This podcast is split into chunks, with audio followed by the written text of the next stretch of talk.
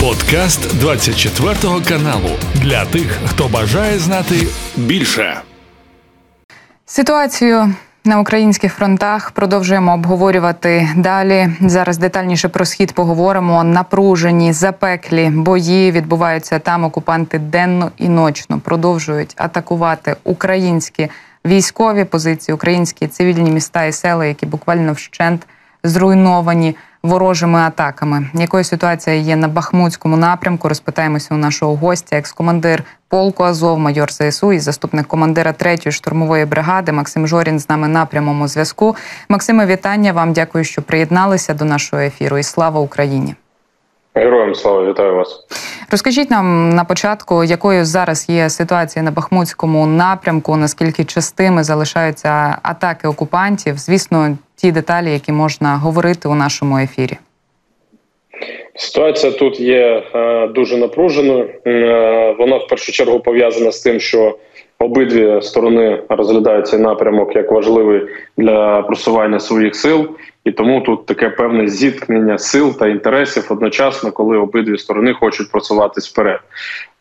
Ворог для цього перекидає сюди додаткові сили, намагається постійно контратакувати, намагається нас зупиняти на даний момент. Е, просування і ініціатива залишаються за нами, і ми е, вибиваємо ворога з його позицій. Е, робити це безумовно стає все складніше через те, що сил ворожих перекидується сюди е, досить багато, але тим не менше це вдається. В тому числі там вчора були досить успішні локальні е, наступальні дії, в яких ми змогли вибити з ворога з важливих е, для нас позицій. Е, також е, взяли, поповнили е, обмінний фонд. Я от ще хотіла вас спитатися. Нещодавно ви у своєму телеграм-каналі писали для ворога нормально за день втратити при своїх невдалих наступальних операціях по кілька рот. Та найголовніше, що враховуючи усі перекинуті боєздатні підготовлені та досвідчені підрозділи Російської Федерації, наше просування вони зупинити все одно не можуть. От частково те, про що ви говорили зараз, а частково чи могли б ви розповісти нам наскільки часто вони продовжують оті м'ясні е, штурми, так кидати просто військових е, окупантів е, без амуніції, без озброєння чистого, чи вже можливо відмовилися від такої тактики? Ну без амуніції, без озброєння вони е, не відправляють людей. Е, так вони інколи дуже погано навчені. Вони інколи там е, не не, зовсім добре розуміються взагалі на військовій справі, але в плані амуніції та базової амуніції та озброєння, то вона у окупантів завжди є, і в цьому плані вони оснащені. Більше того, їх завжди підтримують досить сильно, щільно е, і масово. Е, працююча артилерія ворога, а також е, авіація. Щодо цих контр, е, контратак або атак, які вони щодня намагаються робити. То ну у нас є, наприклад, одна з позицій, на, на якій е, приблизно раз в два дні повністю міняється ворожий е, склад тому що вони перекидають групу, яка має рухатись вперед. Ми її за інколи за добу, інколи за півдоби навіть знищуємо. Вони заганяють знов нову, і так, от по кругу, вже там, мабуть, тижня-півтора. Ми вже навіть збилися з рахунків, скільки за цей час взагалі особового складу ворога було знищено виключно на цій одній позиції. При тому, що там великої цінності насправді я для них в ній не бачу, але судячи з усього, хтось з їх керівництва впевнений е, або просто е, там в тупу е, хоче продовжувати тиснути не міняючи тактики, і вони просто стирають, вбивають там величезну кількість свого особового складу. Навіть е, сьогодні, вже от дивіться, там майже 12, а в них вже закінчилась штурмова група, в якій 7 300, 2 200 і старший їх штурмової групи важкий 300 з е, ампутацією. Ну от і так тут відбувається щодня, але це не говорить, що це зупиниться. Ми розуміємо, що скоріш за все сьогодні е, буде нова група і нова спроба. Е, просування вперед в них в цьому плані дійсно тактика не змінилася. Єдине, що коли Вагнера тут були, то вони це робили, мабуть, більш як сказати, більш впевнено вони це робили. Інколи навіть більш професійно ніж ті регулярні частини, які є тут. Тобто вони в якомусь сенсі намагаються відтворити тактику вагнерів, але при цьому характеру да у них для цього не вистачає. А яке озброєння окупанти зараз найчастіше використовують на Бахмутському е, напрямку? Ну очевидно, йдеться перш за все про артилерію, бо вона є дуже часто у зведеннях від генштабу. Е, як з контрбатарейною боротьбою, як з безпілотниками, от саме на сході? Е, справа в тому, що у ворога досить сильна розвинута артилерія та авіація, в тому числі безпілотна авіація. В них е, досі на даний момент набагато більше стволів артилерійських, в них більше е, боєприпасів до цих стволів, е, починаючи від там мінометів і закінчуючи реально. Великими калібрами, що стосується безпілотників, то вони досить масово використовують ланцети та fpv дрони для ураження і техніки, і особового складу, а також е, наших артилерійських систем. Е, з цим складно боротись, але на даний момент певні інструменти для е, зменшення от ризику від ураження їх безпілотниками ми знаходимо. Вони я не скажу, що вони сьогодні нас повністю рятують, але там трохи трохи зменшують. Е, ризики е, від того застосування, які собі собі може дозволити ворог. Безпілотників в них дуже багато. Вони працюють. Е, цілий весь світовий день вночі тільки їм важко працювати, але вночі там немає проблеми з тим, щоб всю всю ніч абсолютно працювала ворожа артилерія, тому що боєприпасів е, в них для цього достатньо. Це найбільше враження, яке насправді вони зараз наносять. Е, тому що там піхота е, з нами тягатись в принципі не може їй досить складно. Е, а от артилерія, там бронетехніка теж потроху в них, принаймні в тих підрозділів, які напроти нас, вона потрохи закінчується, тому що майже кожного дня ми знищуємо їх броньовану техніку.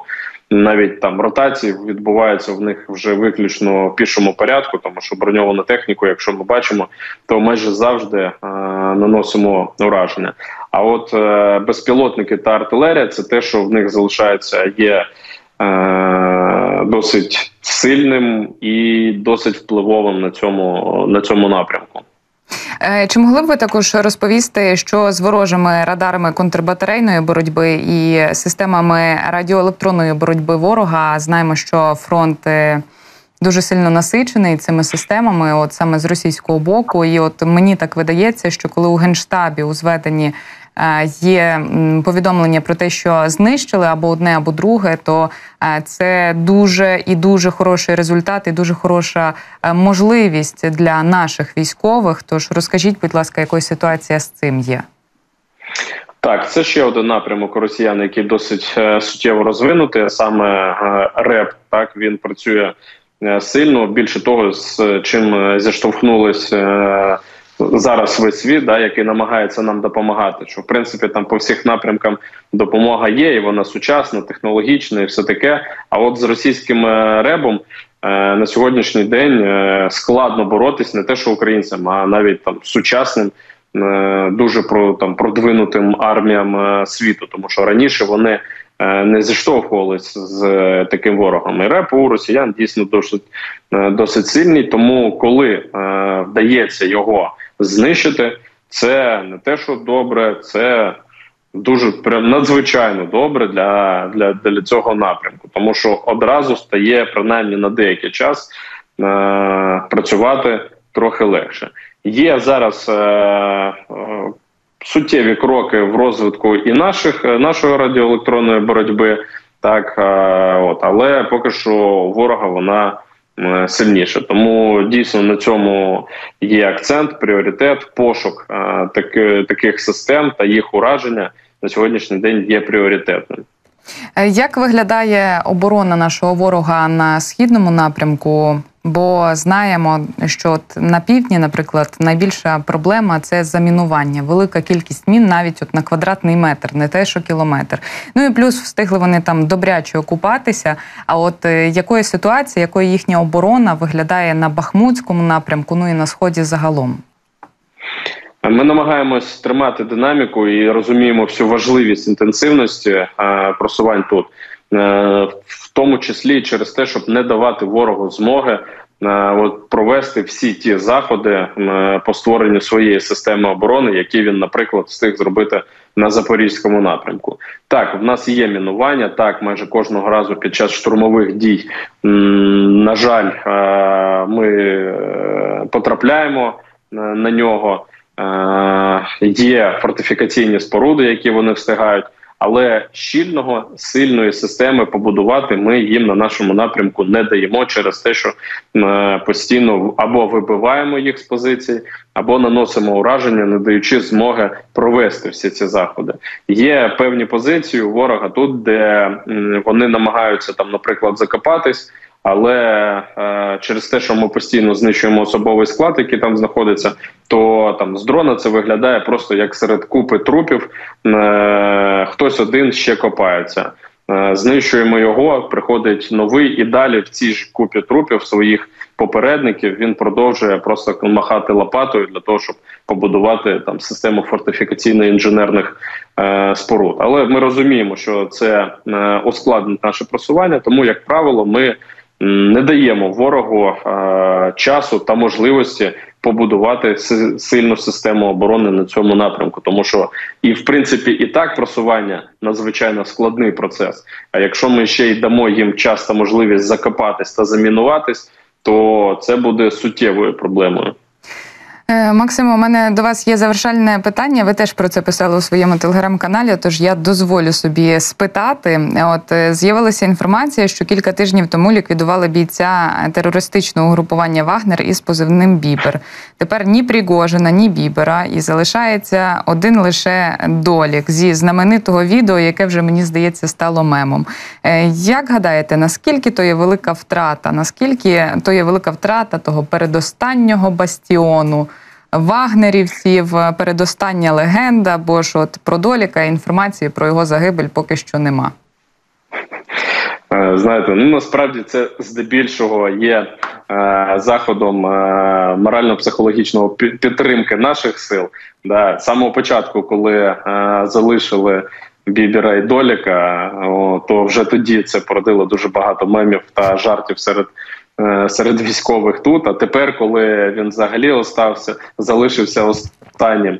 То а, е, всі жартують, що лише на нього на нього одна надія, і лише на ньому той Бахмут там ще а, е, і тримається. Та ну насправді, якщо серйозно, то звісно, що ці дві особи ні, ніякого впливу взагалі на оборону ворога не мали. От і доля останнього теж в принципі вирішена. Е, питання виключно часу, коли він наздожене зустрінеться е, із е, ну з двома іншими людьми на світлині. Зурочені персонажі мему, так би мовити. Максиме, я вам дуже дякую за цю розмову і дякую за те, що робите для нашої країни. Сподіваюся, до зустрічі в наступних ефірах. Максим Жорін, екс-командир полку Азов, майор ЗСУ і заступник командира 3-ї штурмової бригади, був з нами на прямому зв'язку. Говорили про ситуацію на Бахмутському напрямку, яка залишається напруженою. Колосальну роботу там проводять наші військові для того, аби відбивати ворожі штурми, і для того, аби знаєте, е, просуватися вперед, крок за кроком і метр за метром. Це був подкаст для тих, хто бажає знати більше. Підписуйся на 24 канал у Spotify, Apple Podcast і Google Podcast.